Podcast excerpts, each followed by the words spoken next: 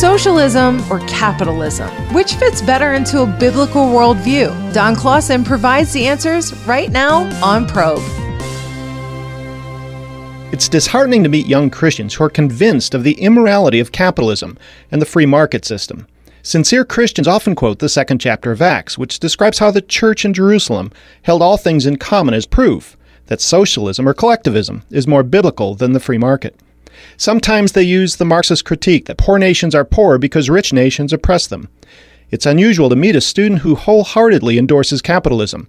They recognize that it works well enough to make the U.S. the richest nation on earth, but it's not something to be proud of or openly endorse.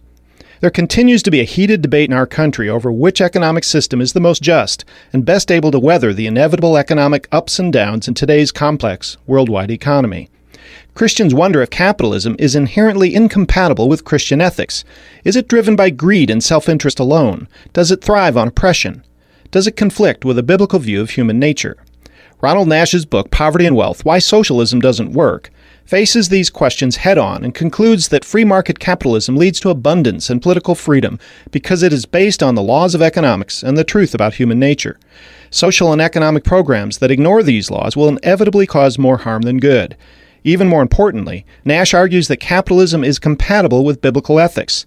He writes that Capitalism is quite simply the most moral system, the most effective system, and the most equitable system of economic exchange. When capitalism, the system of free economic exchange, is described fairly, there can be no question that it, rather than socialism or interventionism, comes closer to matching the demands of the biblical ethic. In order to understand Dr. Nash's point, we'll define some basic economic concepts and compare capitalism with socialism and interventionism.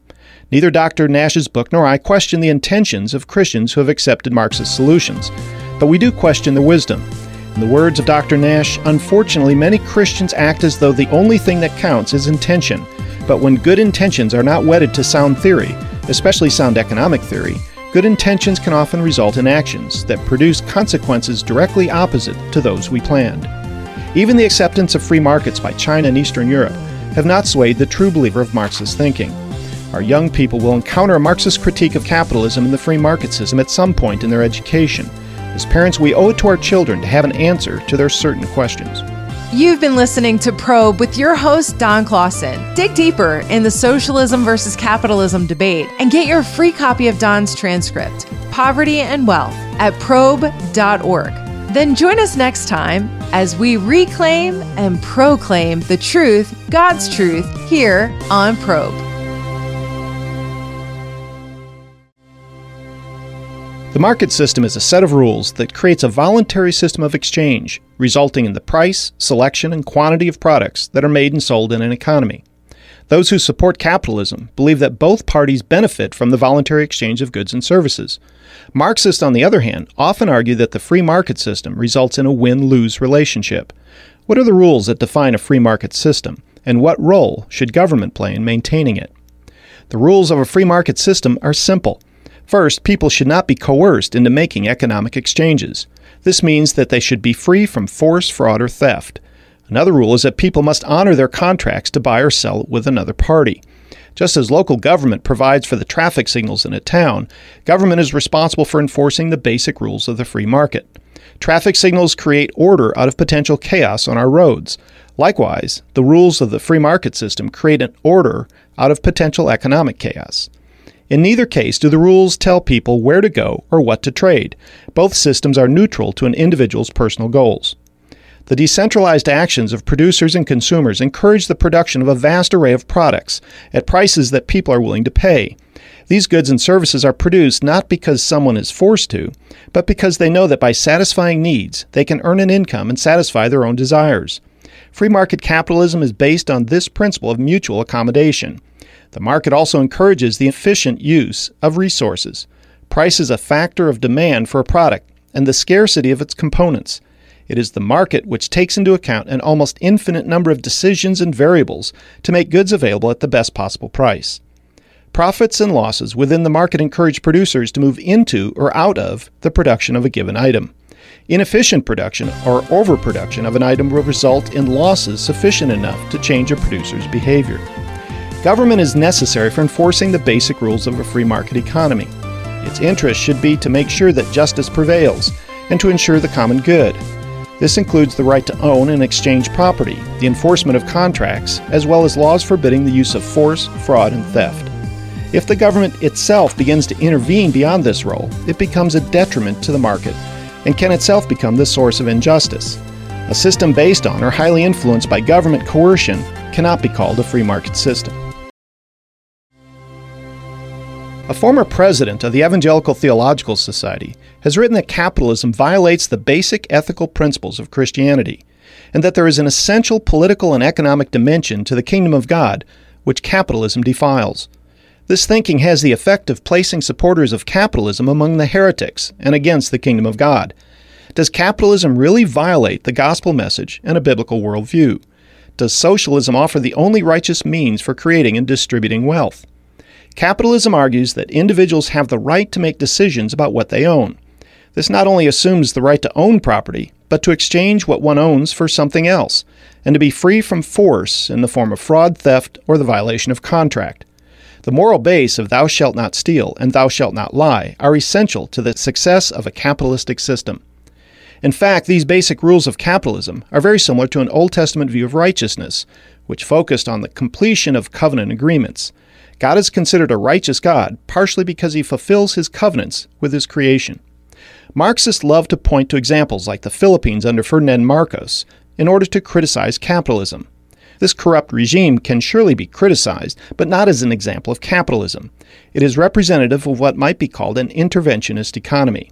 There are three general types of economies capitalist, interventionist, and socialist.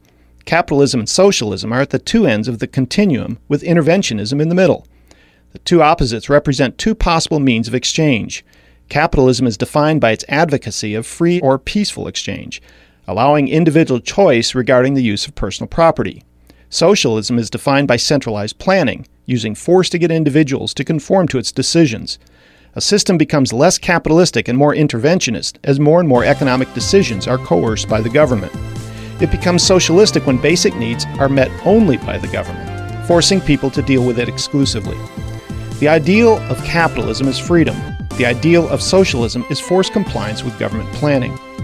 Critics of capitalism condemn economic systems in which interest groups use the power of government to intervene on their behalf, forcing consumers via taxes or mandates to spend their money or use their talents in a way they would not freely choose.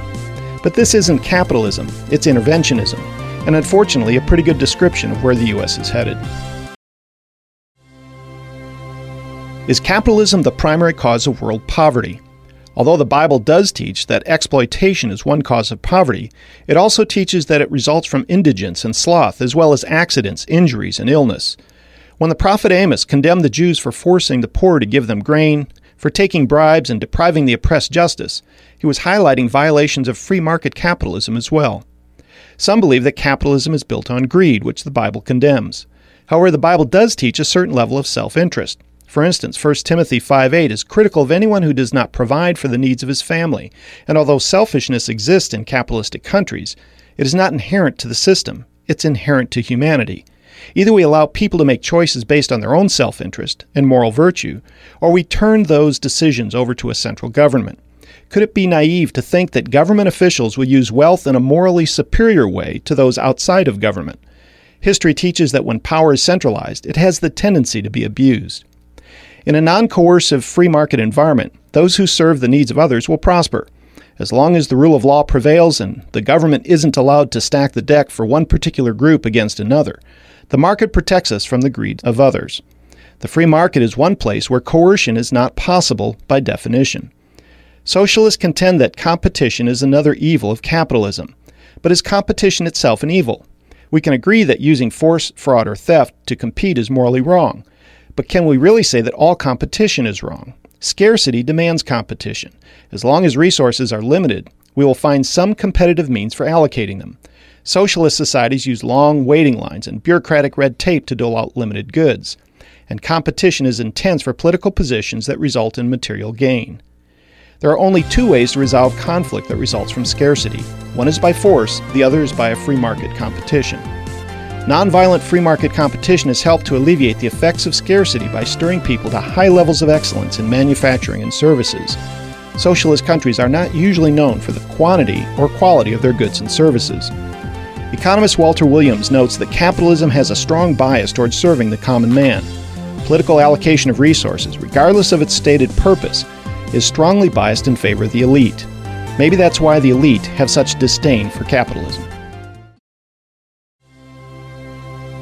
Highly collectivist economies are not known for producing what people need at a price they can afford. In the 1920s, economist Ludwig von Mises showed why central planners can never replace the market they are unable to gather the necessary information to plan accurately.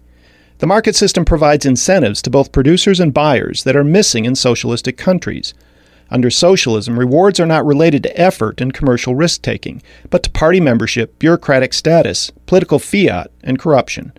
Sociologist Peter Berger states that, simply put, socialist equality is shared poverty by serfs, coupled with the monopolization of both privilege and power by a small, increasingly hereditary aristocracy. One evangelical writer contends that Marxism has a deep compassion for people.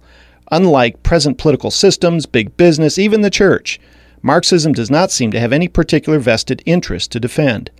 In other words, only Marxists really care about people. However, history has not been kind to Marxist collectivism. Some of the worst human rights records have been accumulated by Marxist regimes in the USSR, China, Cambodia, North Korea, and Cuba. I find it hard to imagine that the millions who died at the hands of Stalin, Mao Zedong, or the Khmer Rouge were very impressed by the compassion of their Marxist leaders.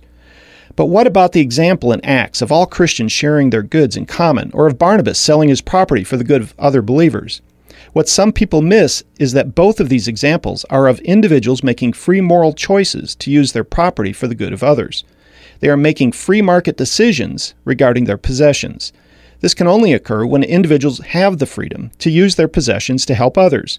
If all economic decisions are made by centralized planners, moral choice is removed, and the option to act upon personal moral convictions is reduced. Living within a capitalistic society allows believers to exercise their personal responsibility to provide for the poor and less fortunate. This has resulted in remarkable examples of philanthropy in America and other capitalistic nations. In fact, no other people on earth have given as much to other nations as have Americans. A properly functioning market system is an effective tool against oppression and corruption because it promotes the rule of law for all citizens. However, a strong moral system is necessary to keep it from being controlled by special interests. There are too many examples of economies that have been shaped for the benefit of a few. Christ's advocacy for the poor should make us a strong moral barrier to this kind of corruption.